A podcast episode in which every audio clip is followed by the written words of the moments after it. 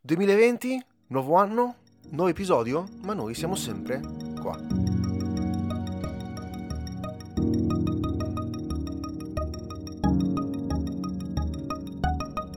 Le vacanze sono finite, ci siamo ritrovati dopo abbuffate apocalittiche, e malattie, perché vuoi non avere l'influenza nel periodo tra Almeno- chi, almeno che una intercorre tra Natale e Capodanno. Sì. Ci deve essere per forza, secondo me. È proprio un regalo sotto l'albero arriva l'influenza. E parliamo di un po' di film che abbiamo visto in questa, in questa settimana. E, io, e una cosa importante, si sono svolti i Golden Globes. Li utilizziamo un po' per fare anche il recap di quelli che sono i film eh, più belli di questa stagione cinematografica, che si avvia verso eh, la stagione dei premi, che è partita con Venezia. Tant'è che molti film di cui parleremo oggi eh, sono passati per Venezia, e quindi recuperate quel bellissimo episodio su Venezia 76, mi sembra, dove tu eri direttamente al Lido. Sì. Sembra passata un'eternità, sembra passata, in verità. la vita. Qual- qualche mese è passato. Eh, ok, eh, film sempre uscito sul Lido, nella mostra, eh, A Marriage Story, che eh, abbiamo avuto modo di recuperarlo su Netflix. Sì, perché è distribuito da Netflix e in Italia anche dalla Cineteca di Bologna. e quindi è uscito anche al cinema e, e sono molto felice di ciò perché eh, in particolare la fotografia di questo film, di cui adesso parleremo, mi ha particolarmente colpito. Eh, di cosa parla? Storia di un matrimonio. Come potrete intendere dal titolo, eh, racconta la fine di un amore, racconta il divorzio tra questi, tra Charlie, che è un regista di teatro newyorkese, e Nicole, che è sua moglie e prima attrice. E si ritrovano quindi a iniziano a discutere, iniziano a sorgere i problemi che hanno portato alla fine del matrimonio. E noi seguiamo tutto il momento del divorzio eh, durante il film. La trama è, questa. Perché c'è un fatto cruciale, hanno un figlio e quindi devono decidere conquistare il figlio in pratica. E tutto lì alla fine del film eh, ruota attorno. Ruota attorno a chi riesce alla fine a ottenere la custodia del figlio. Eh, molto molto perdendo di vista l'amore iniziale che c'era fra di loro. Sì, Vedi proprio come si trasformano durante il, il percorso. È un film che, come ti dicevo prima, a, te- a microfoni spenti, molto teatrale casualmente. Proprio perché lui sì è regista teatrale, lei è attrice, l'attrice. e come proprio eh, a livello di regia è impostato, come sono impostate le scene e i dialoghi, eh, si sente molto questa teatralità. E Mol- il regista Baumack, eh, mi sem- Sì, Baum- no, Baumack, che è molto ci- abitua gli spettatori all'utilizzo di sceneggiature molto dettagliate e profonde. Molto interessante il, proprio l'inizio, come ti vengono presentati i personaggi e non- quella parte lì non è totalmente, cioè non è per niente teatrale, però ti permette di entrare già in un punto di vista eh, ben delineato che vuole il regista. Ci sono in pratica due lettere scritte dai coniugi che raccontano cosa eh, Apprezzano apprezzano dell'altro. dell'altro. Un po' per iniziare in maniera positiva il film. Quindi ti fanno già vedere i lati positivi di entrambi. Da- dai, dai, dai Eh, ho trovato una scelta molto, molto interessante perché come, come dice il, lo, il- lo psico- psicoterapeuta che li, che li ha in cura, è un modo per iniziare in maniera positiva eh, questa- questo film o comunque questa discussione fra, fra queste due persone. Il film è molto, molto bello, a me è piaciuto molto. So che tu magari ti è piaciuto un po' di meno, ti è piaciuto per Sì, la parte, la conclusione, diciamo, mh, non ha ciò che mi aspettavo, però eh, complessivamente è molto bello. E, e una cosa molto positiva è che dura molto, Dura è molto due- due ore, dialogato più di due ore. e io non l'ho sentita questa, non ho sentita questa comunque lunghezza. No, è affidato molto, tantissimo a due attori spaventosi. Uno è Adam Driver, che come tu hai già detto lo consideri probabilmente È il migliore, il secondo miglior me, su Hollywood attualmente è veramente il migliore. Proprio per tutti i film che ha fatto, no? Ne parlavamo anche per, per Jim Jarmusch, per I morti non muoiono mai, e, e riesce a interpretare sempre questi ruoli talmente differenti, ma allo stesso tempo si riconducono, li- sono ruoli per lui, fatti apposta per lui, Sì, perché ha una, certa- ha una strana adattare. fisicità. Sì, fisicità. riesce ad adattare bene a tutti i ruoli, li riesce a caratterizzare splendidamente. È davvero bravo. È, è molto, molto... Infatti credo che sia una delle nuove leve grazie, grazie a Star Wars per avercelo fatto, per avercelo fatto scoprire. E, e anche lui molto furbo a prendere la popolarità di Star Wars e portarsela in... Sì, non è rimasto costretto a Star Wars, quello di Star Wars. Potrebbe fare grandi blockbuster, invece principalmente fa film molto indipendenti, anche sì, molto autoriali. Molto... Quindi sono, sono molto, molto felice di questa sua parabola. E altre cose che potremmo recuperare da questo film? Ah, della fotografia. Sì, l'hai citata, la fotografia è molto bella. Eh, dà uh, una pasta dei colori che ricordano molto uh, film femminili anche anni 90. Molto anche in pellicola, si vede molto, molto la grana molto in pellicola. pellicola sì, quindi ed è curioso come fare un film in pellicola, credo che sia stato girato in pellicola, credo sia stato girato, eh, perché questa, ha una particolare mm-hmm. pasta e grana, eh, per distribuirlo un prodotto su Netflix.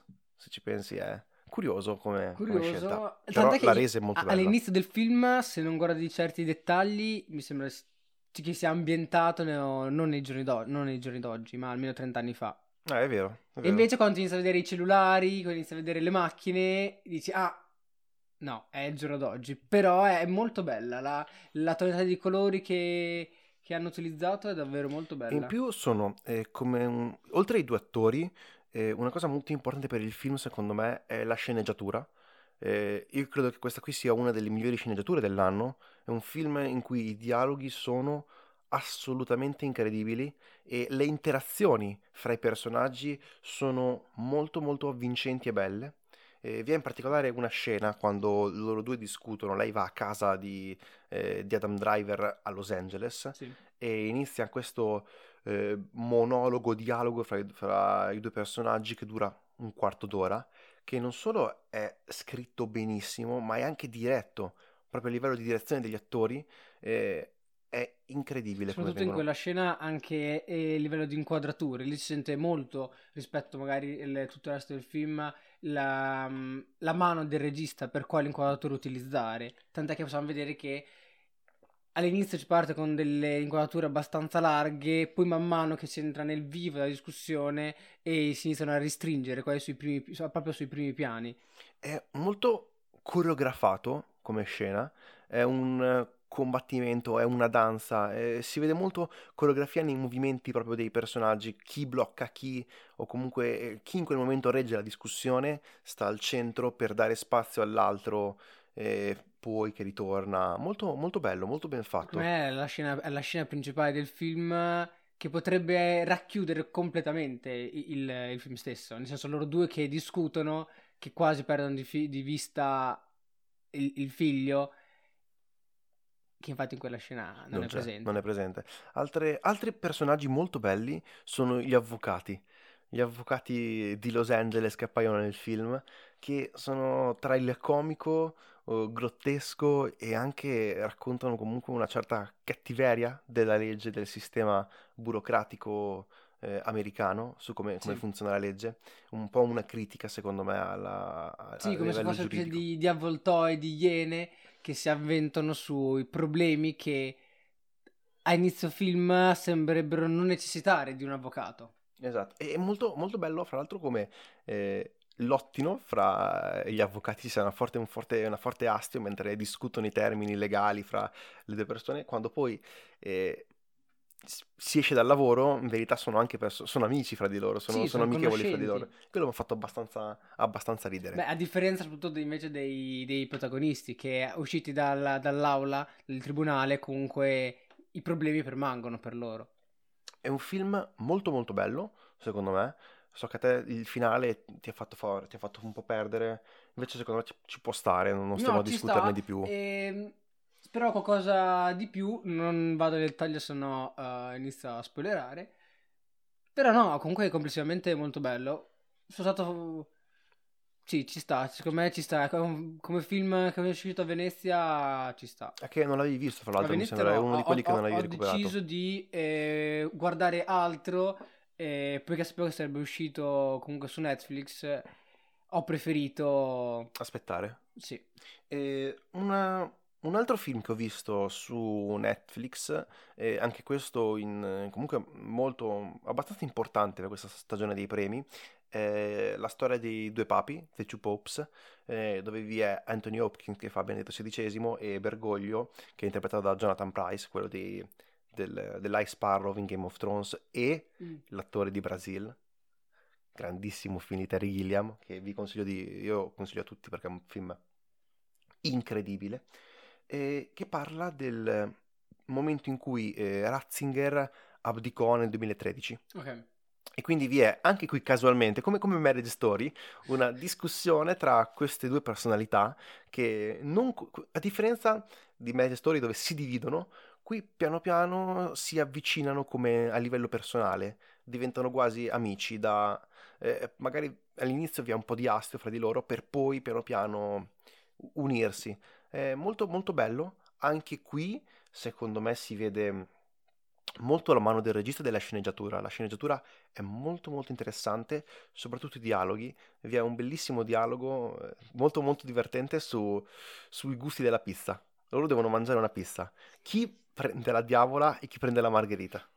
È un po' una, una battuta, un inside joke che mi è molto piaciuto in, all'interno di questo, di questo, film. E altra cosa molto, eh, molto molto interessante eh, è la regia perché è diretto dal regista di A City of God, eh, un film brasiliano, un regista brasiliano, non mi, non mi, viene il nome, però lui è comunque molto, molto famoso, molto importante, adesso dopo lo recupero. Eh, niente, consiglio di guardarlo soprattutto per l'interpretazione dei due attori, che è un'interpretazione veramente spaventosa. Eh, Anthony Hopkins è bravissimo a fare quell'accento un po' tedesco e a mostrare comunque un personaggio molto, molto, molto stanco, che si ah. sente il peso degli anni e dall'altra parte abbiamo un Jonathan Price che oltre a parlare spagnolo identico a Bergo- è uguale, parla non solo fisicamente ma anche a livello della parola è identico, parlano uguale sia spagnolo che italiano e fa un'interpretazione molto, molto forte, molto importante, tant'è che candidato ai Golden Globe anche, anche lui per miglior attore non, non starei aggiungere altro, la storia la sappiamo, la storia la sapete, guardatelo, è comunque un, uno, una bella visione, è un film che dura, dura, abbastanza ma scorre molto bene, scorre. E poi avevamo chiesto sulla pagina Instagram, avevamo lanciato un piccolo concorso, Effetto Vertigo Podcast, fra l'altro cercheremo di aprire anche la pagina Facebook entro breve, eh, forse già con questo podcast o comunque nel futuro, eh, quale fosse, secondo i lettori, il loro film del decennio. Abbiamo avuto varie risposte, noi ora diamo le nostre risposte. Eh, quello che secondo noi risulta essere il film che più ci ha colpito nel, nel periodo che intercorre tra il 2010 e il 2019. Parto, parto, io o parti te? No, è in ordine cronologico. Eh, vado, io, vado, io, anche perché eh, potremmo essere quasi unanimi su questa scelta e hai dovuto differire per, sì. per cercare di portare un altro film. Eh, io credo che il miglior film del decennio, nonché uno dei più belli che ho visto al cinema e ho visto, credo, 40-45 volte ho rivisto, ho il, Blu-ray di sotto in camera, e, ehm, è Mad Max Fury Road. E ora direte, ma tu non avevi un gusto, un, un gusto per un certo tipo di cinema un po' più d'autore? Sì, e secondo me Mad Max Fury Road è un grandissimo film d'autore, è un grandissimo film alla Hitchcock, si sente moltissimo, Hitchcock sarebbe molto fiero di George Miller, eh, perché a livello tecnico non credo che ci sia nessun altro in questi ultimi dieci anni in sala che sia riuscito a fare quello che ha fatto George Miller. Che George Miller va anche verso una certa età, tra l'altro. Eh, eh. Avrà quasi 70, 70, anni e passa. George Miller torna sui film eh, d'azione e dice ai ragazzini di oggi guardate come si fa veramente un film d'azione.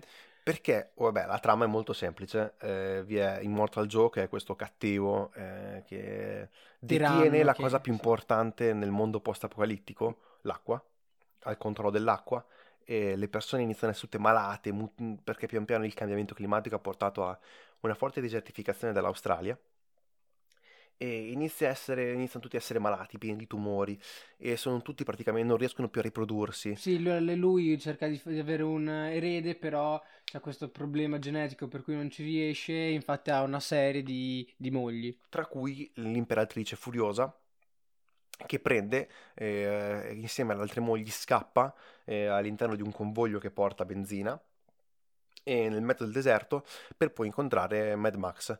E la trama è quella è una fuga. È una fuga. E un inseguimento. E forse vi sarà anche un ritorno eh, per cercare di riottenere eh, un, una più equa distribuzione delle ricchezze. Eh, ma la cosa che più mi ha colpito è il livello tecnico, perché il montaggio è del tutto fuori di mente, incredibile. Tutte le inquadrature sono centrate. Sì, per avere un montaggio molto più veloce, frenetico, se tu metti, mettendo il soggetto importante al centro, l'occhio rimane al centro e quindi riesci a percepire più velocemente le informazioni, anche comunque con un passaggio di inquadrature molto veloce, perché guardi sempre al centro, le informazioni sono al centro, quindi non hai problemi. E una cosa che mi ha colpito particolarmente è che se noi togliessimo i colori, il film eh, potrebbe essere pensato come un film in bianco e nero e avrebbe comunque una sua grandissima forza. Tant'è che credo che George Miller aveva cioè, inizialmente pensava di farlo in bianco e nero, solo che avrebbe avuto, secondo me, anche secondo la Warner Bros., un po' di problemi a distribuirlo. Sì, un riscontro anche nel pubblico minore, perché il grande pubblico non è particolarmente incline al bianco e nero.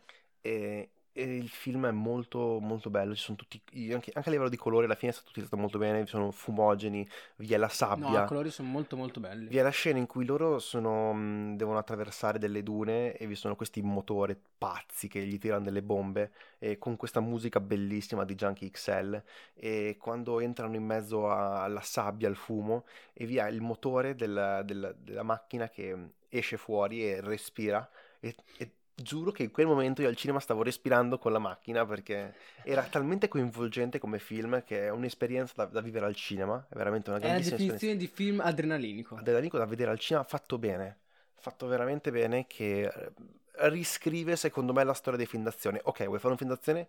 Quello è il target. È, nuova, è, la nuova cima da raggiungere e da superare. E sarà molto difficile perché Adesso. Mad Max, eh, nonostante i sette anni che siamo passati, resta comunque un grandissimo capolavoro.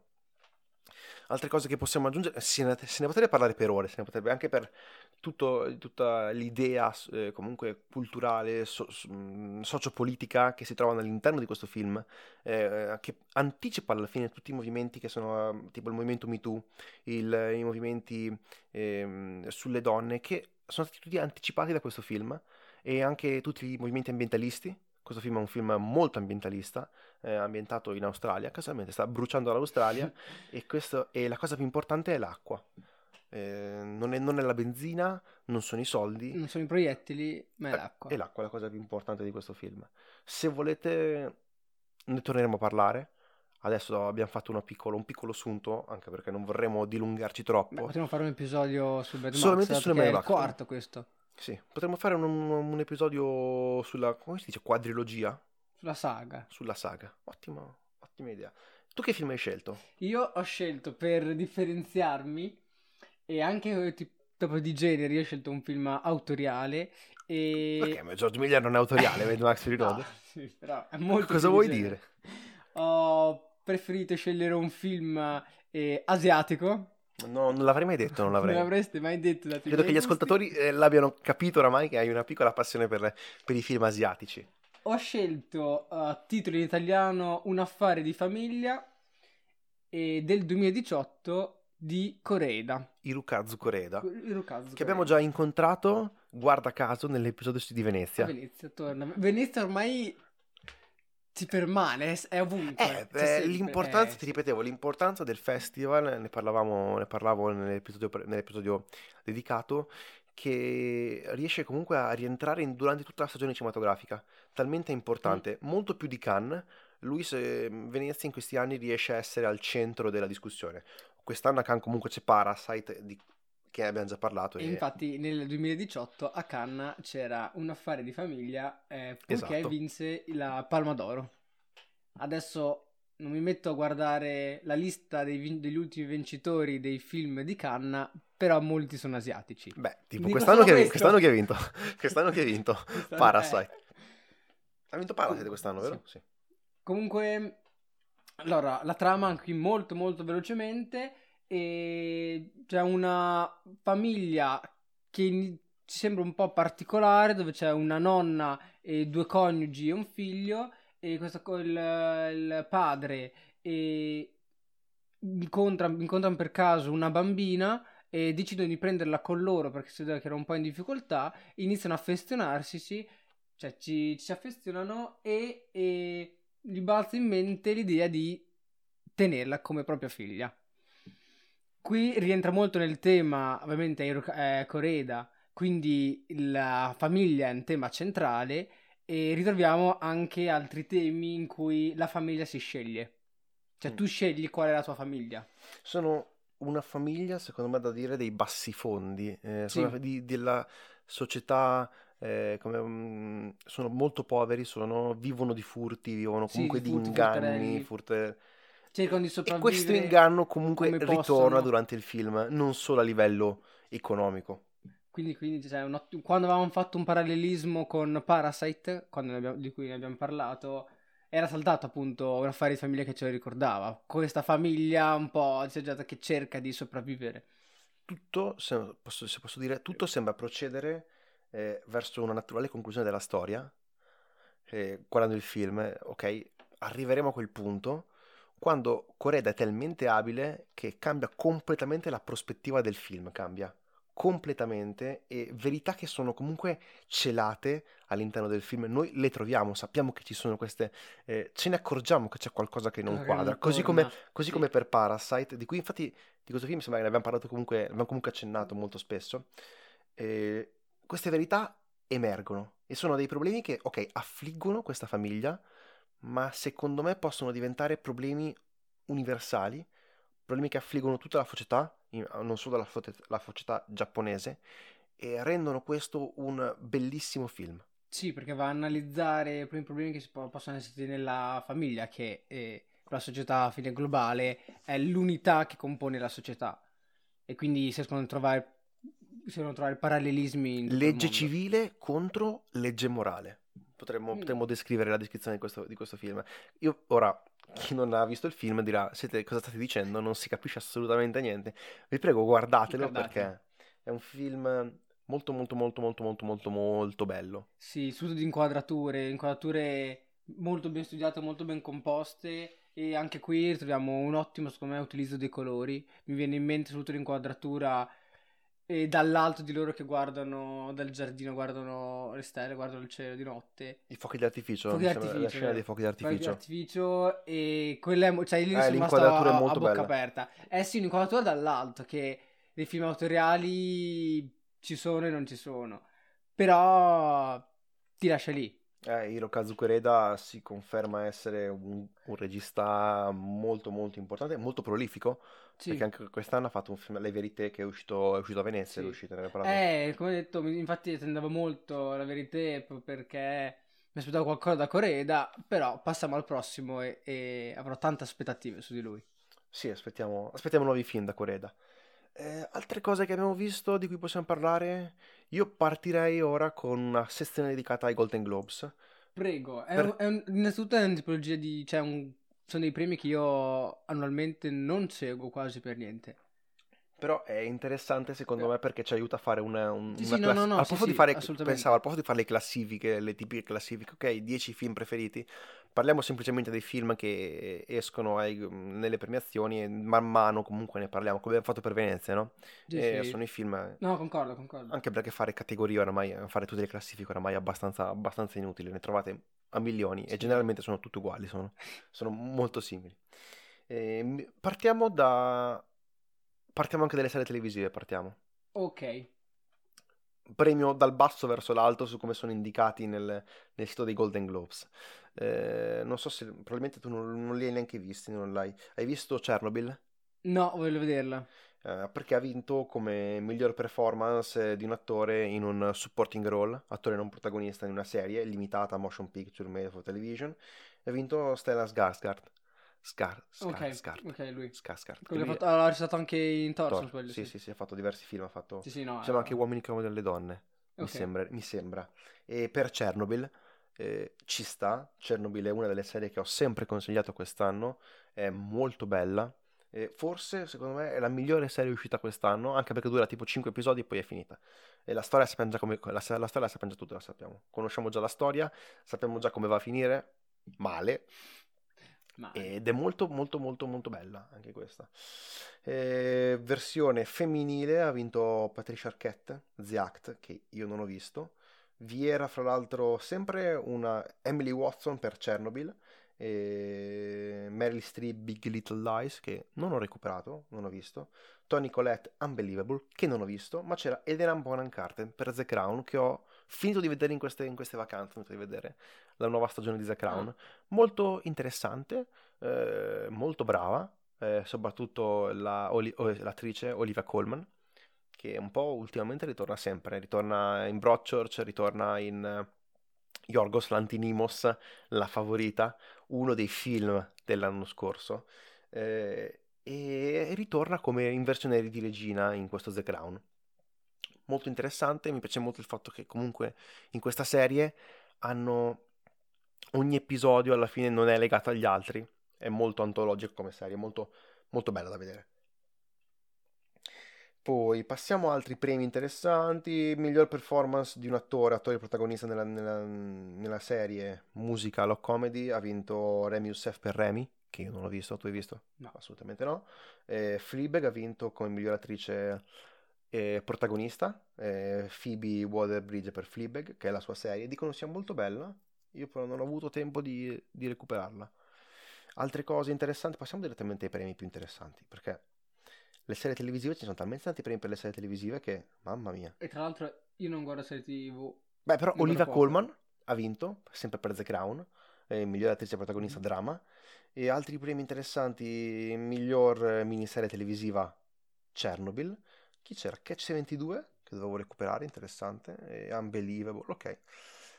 Tutte miniserie.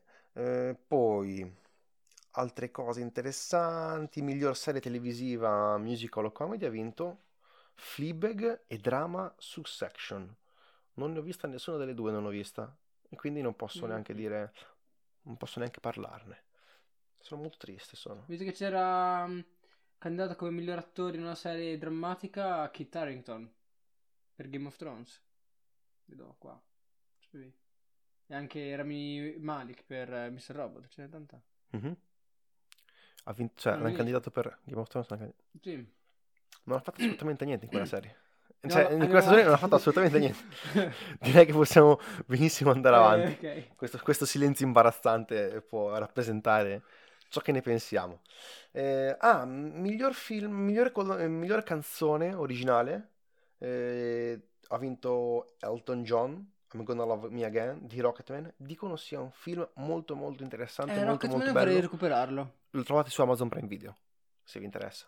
Volevo recuperarlo è la storia di, di Elton John. Eh, miglior colonna sonora. Sai chi ha vinto? Il Durgund Nadottir che è quella che ha fatto Joker la colonna sonora di Joker. E ci può stare ci può stare era candidata con eh, Thomas Newman per 1917, il film nuovo di Sam Mendes, che non è ancora uscito, Motherless Brooklyn, Daniel Pemberton, che comunque è abbastanza ricorrente in questi premi, vabbè, Desplat per Little Woman, anche lui è, credo che sia uno dei compositori più premiati negli ultimi anni, mm-hmm. ha fatto anche mh, il film di Guillermo del Toro, La forma dell'acqua, se, se ti interessa, ha vinto, e ha vinto, mi sembra, ha vinto l'Oscar, mi sembra, per, per La forma dell'acqua. E anche Merge Story è stato candidato come miglior colonna sonora e non me la ricordo la colonna sonora di Neanche io, quello ci fa capire che hanno fatto bene a non premiarla. Potrebbe essere un'ottima idea. Passiamo a... Miglior film straniero? Aspetta, chi ha vinto secondo te? Allora, senza, miglior... senza, guardare, senza guardare le premiazioni. In lingua straniera. Eh sì, in lingua straniera. Poi, poi... Allora, potremmo, potremmo dire quasi Parasite di Bong Joon-ho, e ne abbiamo già parlato abbastanza. Dovrebbe vincere secondo me tutti i premi in tutte le categorie. E fra l'altro faremo, dopo faremo un discorso per, per, gli Oscar, perché secondo me sarà molto interessante. Eh, per gli Oscar uh, faremo un episodio un pochino più divertente. Andre- io andrei giù con critiche anche pesanti, tanto sì, sì, con, Oscar. Con violenze pe- pesanti. E, miglior sceneggiatura. Miglior, miglior sceneggiatura qui sono abbastanza... Mm. Ok, ci può stare, ha vinto Quentin Tarantino. Ci Però, può stare. Gli altri candidati non erano da meno, eh. Eh no, perché doveva vincere secondo me Noah Baumbach per Mary Story. Mary Story. Perché come sono scritti i dialoghi di cui ne abbiamo parlato in questo episodio, eh, eh, ci, ci, stava. Fra l'altro vi era The Irishman, Steven eh, Zalian, anche lì una grandissima sceneggiatura, tre ore di, scene, di, di, film, sono, saranno 300 pagine, saranno di sceneggiatura, è molto, molto densa e ricca di dettagli comunque, e, e, i dialoghi di The Irishman ne vogliamo parlare. È un po', mi dispiace che abbia vinto così poco The Irishman, mi dispiace perché sì. secondo me è il film migliore dell'anno, a tutto tondo. Eh, Beh, comunque in... anche gli altri c'erano E... Miglior sceneggiatura Sceneggiature anche dei due papi. E The anche qui Jukebox. ritroviamo Parasite. Cioè, Eh, questa anche la sceneggiatura di, di Parasite. è- è proprio per come- combattutissima. Questo, Però quel forse- è stato combattutissimo. Però aspetta, Parasite secondo me è bella l'idea, l'idea di su come si svolge il film, eh, che è un'idea molto più registica che quasi di sceneggiatura. E mentre Marriage Story, che basa tutto sulla sceneggiatura, Sì, va tutto sui due personaggi e quindi affida molto più al dialogo, agli obiettivi, al cambio degli obiettivi e ostacoli di questi due, di questi due coniugi che si lasciano. La, la senti, di più, senti più la necessità di- del, del dialogo, però come eventi Parasite non è da meno. e detto Che si basa questo, più sugli eventi. secondo me Tarantino poteva vincere magari miglior regia. Perché ha fatto la il, suo miglior, il suo miglior film a livello registico. Però ha vinto comunque miglior, ci può stare, ci può stare che vinca miglior sceneggiatura. Eh, mentre miglior regista, eh, a sorpresa, secondo me, anche perché non ho visto il film perché è uscito in maniera limitata in America solo per concorrere ai premi, 1917 di Sam Mendes. 1917, evitando di mangiarsi le parole. Fra gli altri candidati c'era Bong Joon-ho, che Eh, poteva vincere, se- io non ho ancora visto Sam Mendes, ora però mi aspetto moltissimo, mi aspetto, perché per poter battere Bong Joon-ho, Todd Phillips per Joker, e Martin Scorsese, e ed essere comunque candidato con migliore sceneggiatura anche. No, non sb- sbaglio, no, ho sbagliato. cosa? No, non era migliore sceneggiatura. 1917? Eh no. No, no, no, no. No, però Eh, visto- ah, c'era, c'era anche E ha vinto miglior regia. È un, film, è un film di guerra. Ne parlavamo fra i film che aspettavamo di più insieme a Jojo Rabbit. Sì. Apro piccola parentesi che esce il 16 gennaio. Eh, aspettatevi un episodio dedicato, secondo me, a Taika Waititi.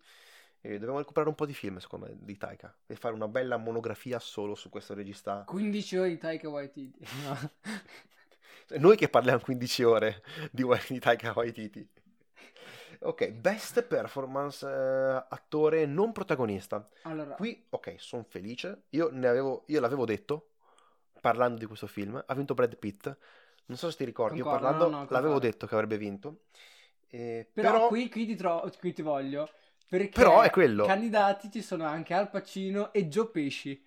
che avrebbero meritato molto di più, secondo me, di Brad E Pitt. anche Anthony Hopkins, che hai appena detto che è stato bravissimo. Per i due papi, esatto. E non lo so, secondo me doveva vincere o Joe Pesci o Al Pacino. Perché Joe Pesci è veramente... Forse di più Joe Pesci. Perché non protagonista ci Sì, forse ci stava più Joe Pesci, però sarebbe dato più un, um, un premio uh, qua- quasi alla carriera, perché comunque lui... Cioè, No, no, solo, solo Capito? Scorsese, Ok, però. ha fatto un gran No, film, no, cioè, sì, sì, una- un'interpretazione fantastica ha fatto. The passare un po' così. Però no, è... Mentre la versione, la controparte femminile per eh, miglior attrice non protagonista ha vinto Laura Dern, Marriage Story. Eh, che è l'avvocatessa. la- l- sì, l'avvocato, l'avvocato di, l'avvocato di Marriage Story. Mhm. Eh, un bellissimo ruolo. ehm, non so, sì, guardando però rispetto alle altre, alle altre nomination potrebbe starci anche perché non sono grandissimi ruoli. Vabbè, vi è Margot Robbie per Bombshell, Katie Bates per Richard Jewell, C'è Jennifer Lopez per eh, Hustlers. Wall Street. sì, e Annette Ben- Bening per eh, The Report. Forse la Non, Bening... non era così tanto combattuta come, Mm. come forse la controparte maschile. E invece Best Performance by an Actor in a Motion Picture Musical or Comedy, perché sono divisi anche Ok. in... eh, ha vinto Taron Egerton per eh, Rocketman, che dovevamo recuperare, quello di cui parlavamo prima, Sì. e ha vinto su Daniel Craig in Eyes Out. Tra l'altro quello che ho detto che era l'unico attore che non aveva convinto del film adesso lui è candidato. però Ho visto, ho, ho visto, ho visto Cena con Delitto, ho visto io, e mi è piaciuto, mi è piaciuto tanto, mi è piaciuto. Quello che sei in linea con quello che io ho Sì, espresso. sì, sì, sì, sì, sono molto, sono molto in linea, quindi non so neanche aggiungere altro, è molto, molto divertente. Assolutamente no. Ci sta, eh, io sbagliavo a considerarlo Agatha Christie.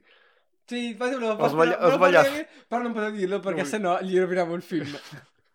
E Roman Griffin per Jojo Rabbit, il ragazzino. Eh sì, anche lui se lo meritava. E Ah, DiCaprio, proprio- l'ho preso una nomination ragazzino, guarda che è tanta. DiCaprio, candidato per Once Upon a Time in Hollywood. Devo capire... E Eddie Murphy per Dolemite Is My Name, un film su Netflix, uno bellissimo. Mm, infatti cosa devi capire? Eh, no, eh, Taron Egerton è quello che ha fatto anche Kingsman. Sì, sì, sì, sì, Lui è molto, molto bravo. me. Bravo, però forse qui meritava DiCaprio, secondo me. Questo Mm. solidarlo devi darlo a DiCaprio, perché il ruolo no, è... non saprei. Eh, rispetto agli altri. O forse Jojo Rabbit, però non avevo ancora, Eh, avevo ancora che- visto il film. premiare un guerra che è ta- tanto peso, eh.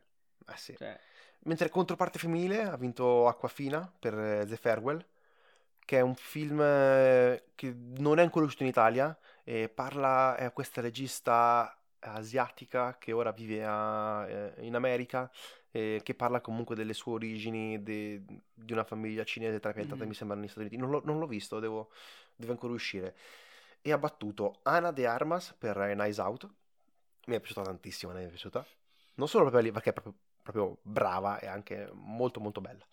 Kate Blanchett, eh, Benny Feldstein ed Emma Thompson. Qui secondo me meritava Ana de Armas. Meritava. gli altri purtroppo non Perché quindi. di quel di Nice Out è secondo me quella che più esce, più risalta in quel film. Miglior performance eh, per un attore, drama, eh, e vabbè, ha vinto Gioacchino, Gioacchino Fenice, il nostro, Gioacchino- il nostro grandissimo amico. Beh, c'era eh, candidati anche Christian Bale per Le Mans 66. Io non l'ho ancora Non l'ho visto, visto, mm, ok, ci può stare a candidatura Mm. perché fai comunque un ruolo biografico. Antonio Banderas che vinse a Cannes. Dolori di Gloria, se vinto- sì, sì, sì, sì. E Adam Driver. Adam Driver per Marriage Story. E Jonathan Price per, Per i due papi. Quindi anche... Eh, vediamo che... eh, però ha battuto, hanno battuto anche in nomination Robert De Niro, che non è stato neanche candidato. Ah, cacchio, è vero. Non so, molto, molto, molto, molto strano.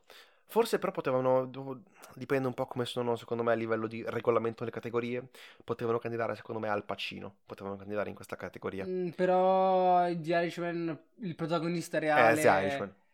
È lui, quindi... Però ci sta, ci sta che abbia vinto Joaquin Phoenix, è assolutamente suo il premio quest'anno e spero che vinca anche gli Oscar perché è stato incredibile in, in Joker. Ah, lui, lui Cioè, forse è film. meglio che vinca, meglio che vinca lui, miglior protagonista, e che rispetto a Joker possa vincere magari altri premi come miglior regia, probabilmente non vincerà. No, regia eh, miglior no, film, è... credo neanche riesca a vincere miglior film.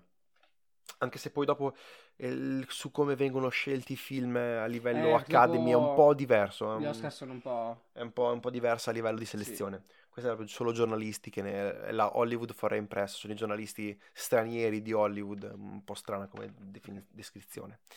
E miglior attrice protagonista, Renée Zellweger per Judy, che non abbiamo visto, No. e ha battuto Scarlett Johansson per Marriage Story.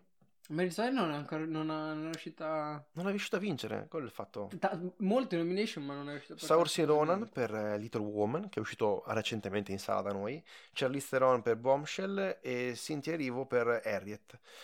Ora, posso dire una cosa? Secondo te è meglio Scarlett Johansson o Adam Driver nel film? eh, Adam Driver. Adam Driver, vero? Anche secondo me. Adam Driver... eh, sì. Lei è bravissima, bravissima, però lui dà quel che... Un, un pochino in più. Passiamo a miglior film, musical or comedy. eh, ha vinto Once Upon a Time su Jojo Rabbit, Nice Out, Rocketman, Dolemite is My Name. Ci può stare.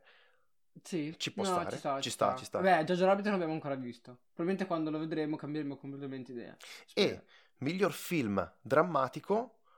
1917. Mi ero sbagliato perché ho visto questo, non eh, di sceneggiatura, ma miglior film drammatico. Quindi io direi che il 1917 deve essere un capolavoro. Deve essere Secondo superiore, questi è premi. superiore secondo questi premi a The Irishman, Joker, Marriage Story e The Two Popes.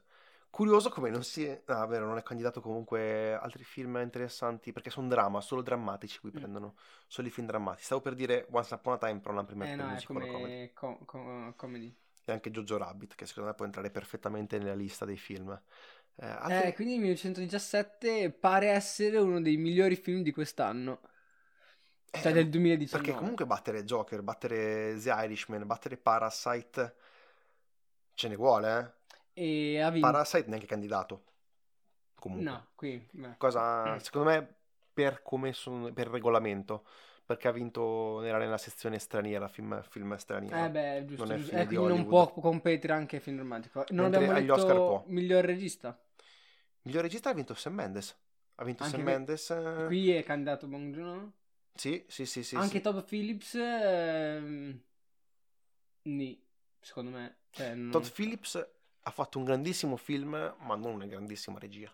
No, l'idea è gravita È sul semplice. protagonista. Quindi ci sta che vinca, secondo me, solo il premio, solo il premio Sì. per, per Poi c'era anche Martin Scorsese per The Irishman. Eh, che che penso non, è, non sia riuscito a vincere niente neanche. No, non ha vinto assolutamente niente ed è un gran E Quentin Tarantino. Secondo te The Irishman può essere penalizzato dal fatto che ha avuto moltissime polemiche per essere solo su Netflix? Un film del genere può essere ancora penalizzato per la sua distribuzione?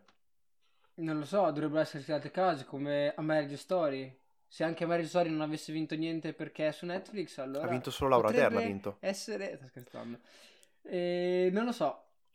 Non lo... non lo so. Personalmente... Eh, inizia a entrare in un discorso abbastanza delicato. Nel senso...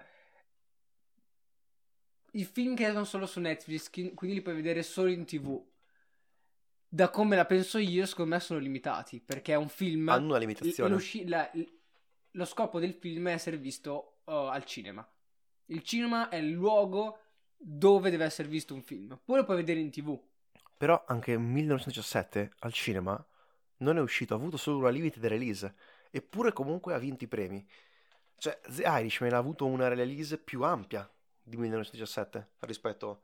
Molto, molto, molto curioso come stia cambiando il cinema. È proprio un cambiamento epocale. E sarà curioso vedere i prossimi premi che arriveranno. Potrebbero essere quelli che, che commenteremo, saranno probabilmente i, gli Academy Awards, gli Oscar, Sì. sicuramente. E direi che possiamo chiudere qui per oggi. Sì. Cerchiamo di tenersi abbastanza coincisi e mm, veloci. Evitiamo Ah. magari episodi troppo lunghi, evitiamo. Esatto. Eh, beh, ci vediamo al prossimo episodio. Io sono Segui- Aurelio. Io sono Tommaso, seguiteci su Instagram, Effetto Vertigo Podcast e rece- fra poco anche su Facebook, cercateci. Eh, consigliato da tutti, consigliate questo bellissimo podcast. Siamo arrivati ben oltre le, le puntate che speravo di, di- di riuscire a fare. Siamo a un livello oramai, abbiamo fatto andando, talmente di episodi, troppi, troppi.